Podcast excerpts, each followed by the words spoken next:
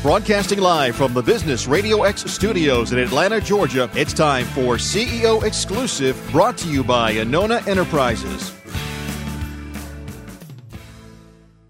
Good morning and welcome to CEO Exclusive, where we get emerging trends from CEOs and their most trusted advisors. I'm your host, Soyini Koch.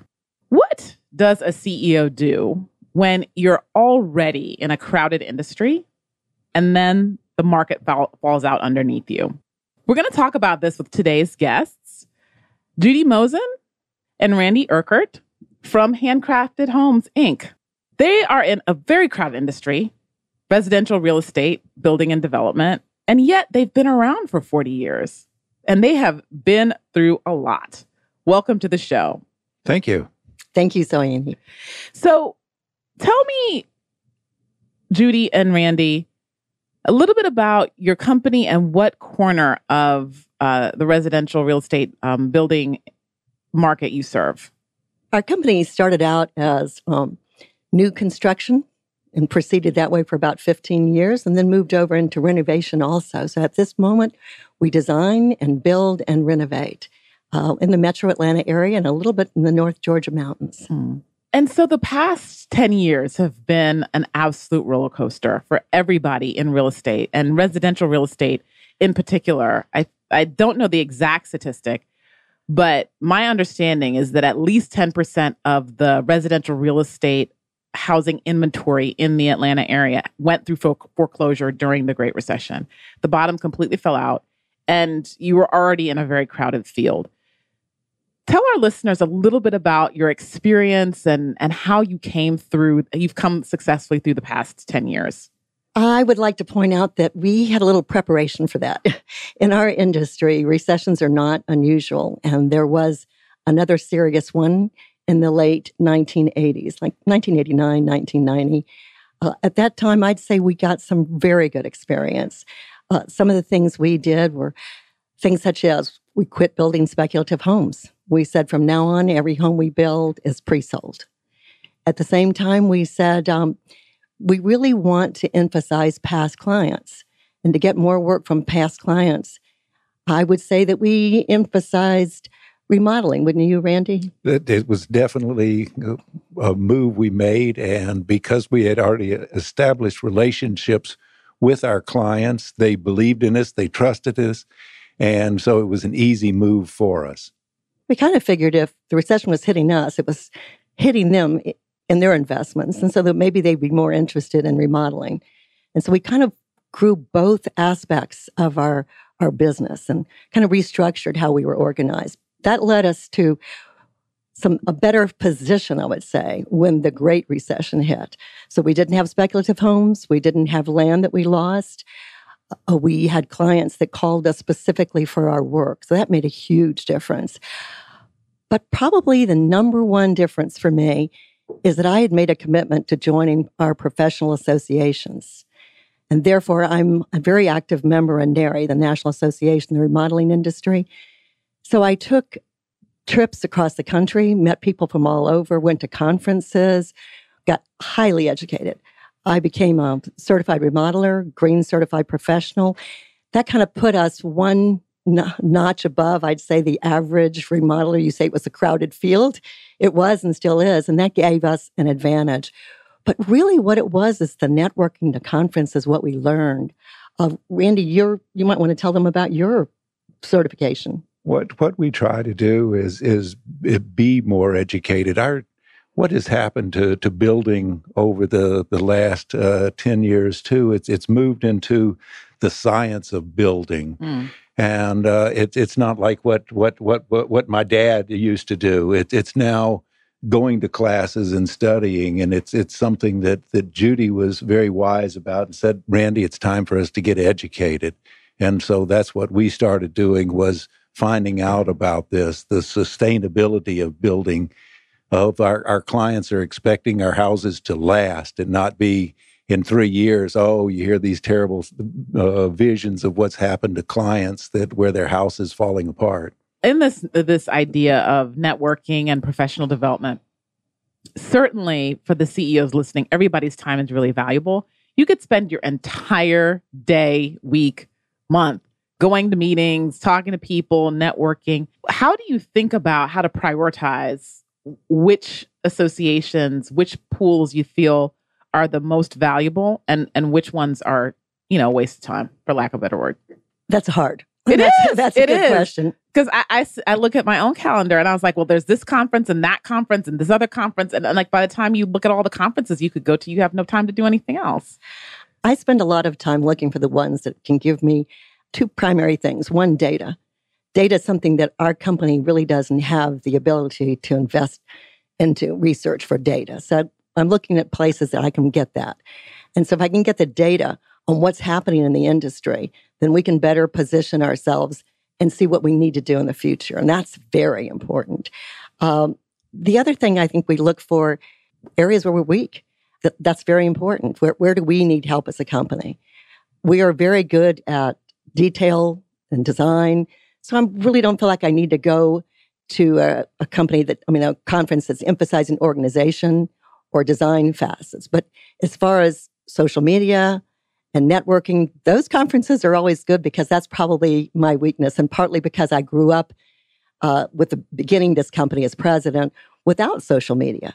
So I needed to I need to keep up on that, and that's something that's very important for me and for our company. And something that Judy and I also did was Judy would go to many of these conferences and I would not. She was extremely involved with with NARI, the National Association of the Remodeling Industry, and I stayed back in the office and that's where my job mainly is is in the office. So we were able to divide and conquer that way too. And uh, speaking of trends, everybody, every most, you know, many, many, many people own homes. So, what is happening with residential real estate, home building, remodeling in in uh in in um this de- uh, demographic that you think would be interesting? I think the number one thing is we're using our smart home phones to control smart houses. So, our, I could say it differently: we're using our smartphones to control smart homes. That reminds me, I forgot to turn on my alarm this morning. it's like, yeah, like I have the app, and I was like, didn't turn on my alarm. That's funny. It's it's really though serious. Um, it's a big investment. If you're really going to commit to it, you need to relook at your budget. If you're going to remodel and start saying, okay, I might spend 25% of that budget on smart home technology. We can do everything. We we can have you unlock your front door and turn off your alarm by your phone. Sitting in your car with all And- of this is done. Although right. the security people told me not to do that. They But- said wait and s- we'll wait until you get to the house. Right. You, you should be doing it when you get to the house, but you can do it at the front door. And when you walk in the front door after that alarm is turned off, the lights that you want to turn on all through the house as you walk in come on automatically. And so you can set up everything. You can have remotes that you have controlling things all over the house tuned into your iPhone. Uh, you have small touch screens in some places and big touch screens in other places where you can see who's at the front door. It's just uh, an amazing world right now. And we're finding that appliances are now coming in. For the first time, I've got a cooktop now with a hood that's remotely controlled. And I'm going, Are you kidding me? I've got to put a hood over a cooktop and to turn it on and off, it's only remote. There are no buttons. Mm. So that'll all have to be keyed into. But That'll keep me I- from burning, maybe burning my food so much. and I'm like upstairs multitasking, you Yeah. know, and burning the food downstairs, but it's hit, hit every aspect of our lives. Uh, you've heard of Nest thermostats. uh, which I have. Yeah, you do. Oh, Mhm. fantastic. Well, you've got that keyed into your iPhone, right? Yeah. Yeah. Okay. Well, just imagine that everything like that all through your house is into your phone. Android actually, but that's okay. Oh, that's all right. Android's fine. Either one works perfectly, just a smartphone. Yeah. But, but it's also alarms for like lift stations. Uh, so if in it, it, uh, stopping floods where uh, the plumbing starts a leak somewhere, you can actually turn off your plumbing with your phone. I would love that because I did leave the toilet on for two days this week when I was traveling.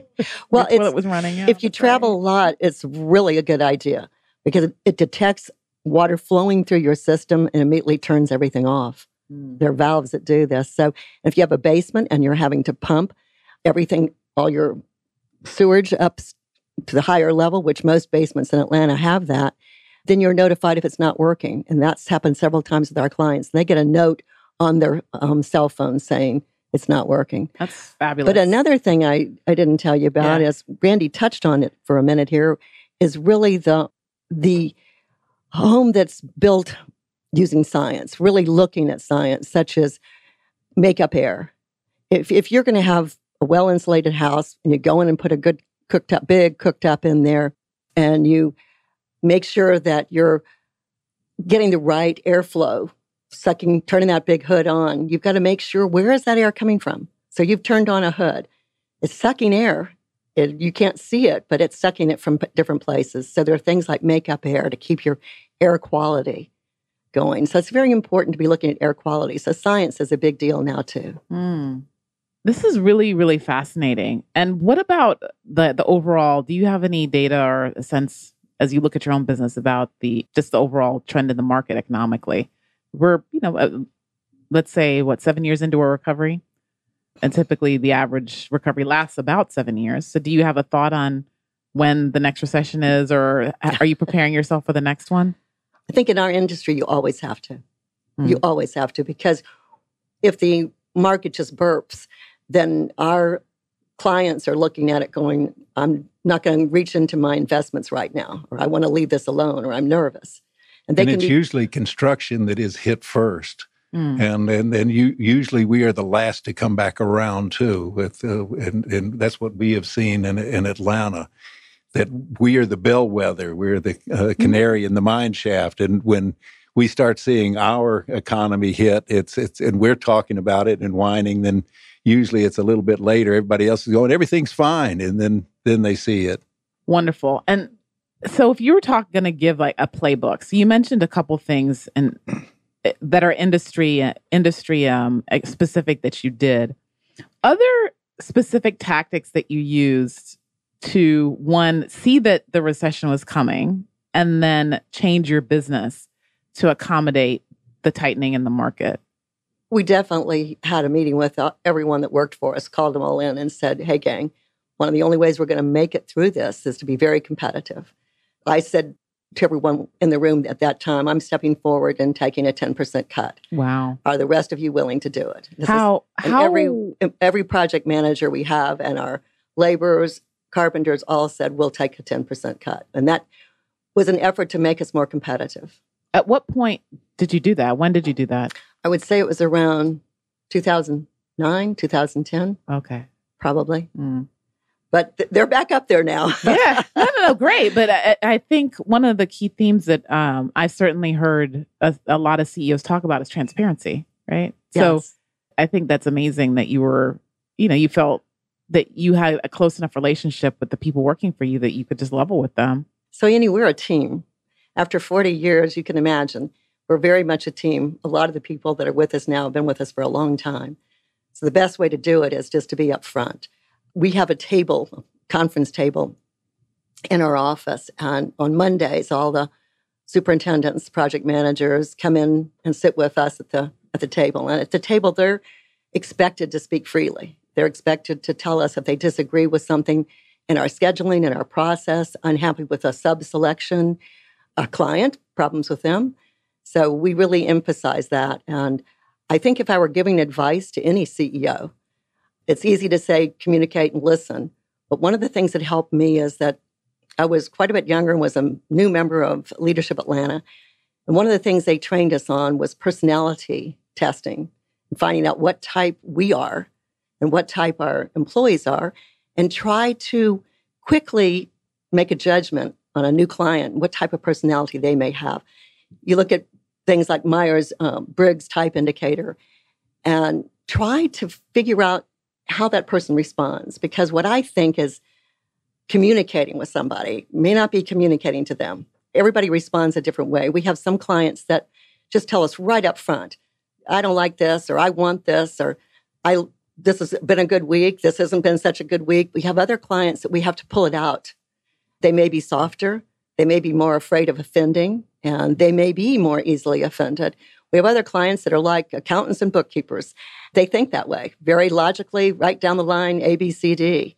So if you can try to look at your communication as an individual thing, and that's what we try to do with our employees, is look at each one of them go, okay, how's this one going to respond?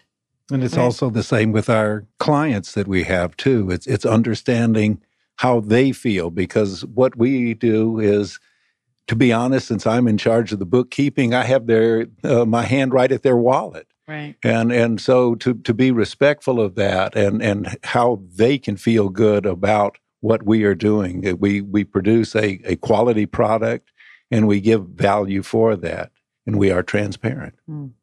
So, for those of you listening, we're ta- talking to Randy Urquhart and Judy Mozen from Handcrafted Homes Inc., a remodeler here in the Atlanta area, about surviving the recession and team building, etc.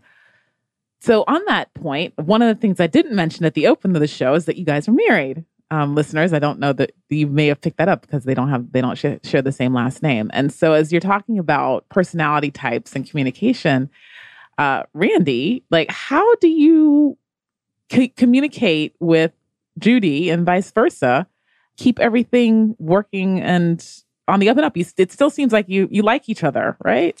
Uh, we, we actually go beyond. We do like each other, but we love each other very much. Uh, we respect each other very much, and we enjoy being together. We both have the same worth work ethics and values. Uh, we both like to work. Uh, we we both respect people, and and um, and and with that, it makes it really pretty easy. And, and yet at the same time, I imagine that there must be disagreements, conflict. I mean, that's inevitable in any business or personal relationship. And how do you manage that and still make everything work? long time ago, before we got married and we were engaged, we read some some books today because we had been both previously divorced. So we wanted to get out on the right footing on conflict resolution. So we read a book that said, when you're really heated, make an appointment with each other to talk later. An appointment to fight is what it really was. Yeah. And and it said the first time you talk to each other, you each have seven minutes. The next rebuttal, you each have five. And then it's it's kind of over. At first it was hard to get to that, but now it's just kind of natural. If if there's something we disagree on, it's it's table two. We look at the calendar and say, when you want to talk about this. Because it's not a good time to talk about it right when you're in the heat of it. It's, you're, you're very unlikely to make a good decision. and, and also you're you're you're you're speaking from passion or anger and that's really not what's what's I want to come from my heart from uh, and so if you if you if you give it the time and give it the time to be able to think about it then you can resolve the issue Well, that's one of the things I've observed really separates successful CEOs from ones who may struggle, especially with teams and communication, is emotional restraint. So, what are your recommendations for cultivating emotional restraint? Because there is that moment when something happens, right? The emotions come up, and there's that little moment, right? The pause where you you, you have that opportunity to just step back, and sometimes we don't always take it, right? I, I I certainly don't always take the opportunity to take a deep breath and be like, back away from the, the situation before you react. And, and any thoughts on how to cultivate that ability to to exercise restraint? I think uh, with myself, it's probably been harder than with Randy. I, I tend to be a little bit more outspoken. One of the things when we were first dating, we went to a counselor just to, to talk about it. And Randy had been working for me for five years, and I was president of the company. You started dating an employee. Yes, I did. I broke all the rules. Shame on you. But I might I might need to take that take that playbook actually. Okay i can even say i fell in love with my boss you know but he, he said to us, he, he looked at Randy and I, and he said, Randy, are you going to be able to handle that she's the boss during the day? And of course, Randy said, "Sh- I've always been knowing, I've always known she's the boss during the day. And then there was a long pause, and he looked at me and he said, Judy, can you remember that you are not the boss at night? Is that the counselor or Randy? That's the counselor. oh. And, and so Randy and I were sitting there going, okay. So I think that it was a um, long pause before That's she answered real- that Like three like three days? Because- like a week? it is hard to keep that division, but I think that's discipline. Um, and I know you said, "What are, do I have for advice?" You're going to slip up. It's it's going to happen, but discipline to realize that this is a professional situation. And and even when I go to a job site and I look at something that I know is done the way the wrong way, the way I didn't want it to be done, and someone hasn't listened to me, it's you've got to just kind of turn around and get a grip and say, I am a professional. Well, I will walk into this professionally. Um, I talked about association training. That's another re- way. You get used to being on teams. You get used to being, as I've said to you before, I'm a leader, I'm an officer, I'm the chair of the board for the National Association, the remodeling industry. I worked my way up. And when you're on a team, you respect each other. So that professional has to kick in. You have to be able to do that. Mm. It takes experience. So again, I'd say get active, get busy and groups that are not necessarily your your own company where you can really communicate and mentoring helps a lot. Mm. And I think one of the the biggest things is learning to apologize. And uh, and oh, and, CEOs, did you hear that? Oh, well, it's it's it's it's it's being able to do that turns off that tape player of, of you saying over and over, "I'm right, I'm right, I'm right," even though you're going, "I'm wrong, I'm wrong," and and I just apologize. And me learning to say that to to Judy, us expecting that of our the, our employees is when you make a mistake, don't come on and, and give us all of these lines of this and that. I made a mistake. I apologize. I will do better. Hmm. And then all of a sudden, everything quiets down. But don't you have to create an environment in which people feel safe enough to admit, admit an error? But we do, and and our company is run that way. Um, it, I think they've experienced it, that it's a lot harder if they don't. we we come on them very hard because it's very clear most of the time if this was done properly or not. Yeah, because so, the, the, the, the, table is leaning to the, the counters, the countertop is slanted. well, probably not quite that bad, but but they've real they've been on the other side of it, and so I I would say reward the behavior that you want trying to create, and make it a team. The team will take care of it. I really believe and that. It, and it's funny, our uh, uh, older superintendents will let our our newer ones know don't go there with Judy. You go ahead and just apologize and, and get it over with. Uh, don't tell Randy that. Apologize now, and then it's through. Mm. But it's the same with our Judy's and my relationship, and it's what really made a, a huge difference is when I learned to say, "I'm sorry," wow. and then be quiet. You know, it's not then, but. uh, I I feel like I'm plugging nonprofits, but Better Business Bureau. Bureau. I, I can't say enough about how they helped me. I had a very difficult client and a lot of money on the line and couldn't seem to get anywhere. So I took a class that the Better Business Bureau offered on uh, difficult clients. But I don't remember if it's called that exactly, but I think it was something similar to that. Sat there all day and took notes. Practiced it for a couple of days, made an appointment with him, went in and followed it just like they said and it worked and that check was written that day. Mm. uh, but what it took was pulling myself out. It's not all about me. And, and, and, ceos we, we have a problem thinking it's all about us and it's really not all about you. It's about your company. It's going to be you hope there long after you're not there. It's about your employees. It's about your client. It's about a lot of things but it's not all about you. And better business bureau emphasized using taking the I, I, I out of when I communicated with the client and take the approach of we were looking to them. And it made a huge difference. And I, I can't even tell you how much I learned from just sitting with a group of people in a class, learning to take the I out of my business all the time, to mm. try to look broader. So uh, we talk a lot on the show about creating behaviors and culture and and how to create the behaviors in your workforce that that then create the culture that you want. What are some specific suggestions that you have for and you said incent the behaviors that you want? How do you do that at Handcrafted Homes? Well, we actually we, I think I mentioned to you we have meetings every Monday. It's never it's very very seldom. It's only a vacation maybe that might change uh, the every Monday meeting, which means we have a chance to talk every Monday, and we have a chance to advise each other. And some of it's in private, some of it needs to be in private with Randy and myself, with with one of our employees. But generally, most of it's as a group, and so uh, that's one way we incentivize them by complimenting them, thanking them, telling them we noticed and we recognized it. But another thing is um, we keep, and I'm sure most people do, but we keep records. We keep daily records. We have job reports daily records um, constantly on what's going on on our job sites and with that particular uh, employee. So it's easy to refer back and say, look, you know, we've, we've, we've been through this and we've been through this. And I'm sure most, most uh, HR divisions and companies do that, but we're a smaller company, so it's really left to us to do a lot of that. Um, so I can't really give you a specific other than we're making sure that we're together every Monday to discuss what happened in the past week. And so nothing is let go. I mean, a minor thing might be, but something that affects our business and our reputation, their performance is not let go. Mm. You know, some, if you're not doing that regularly, if you're not connecting with your department regularly or, or grouping your people together regularly, you can let it go and just forget to say anything about it because it's easier. It's a lot easier to let it go. But if you're catching it every time and you're talking about it, it's, uh, I'm hoping that it will always be a learning experience. Wonderful.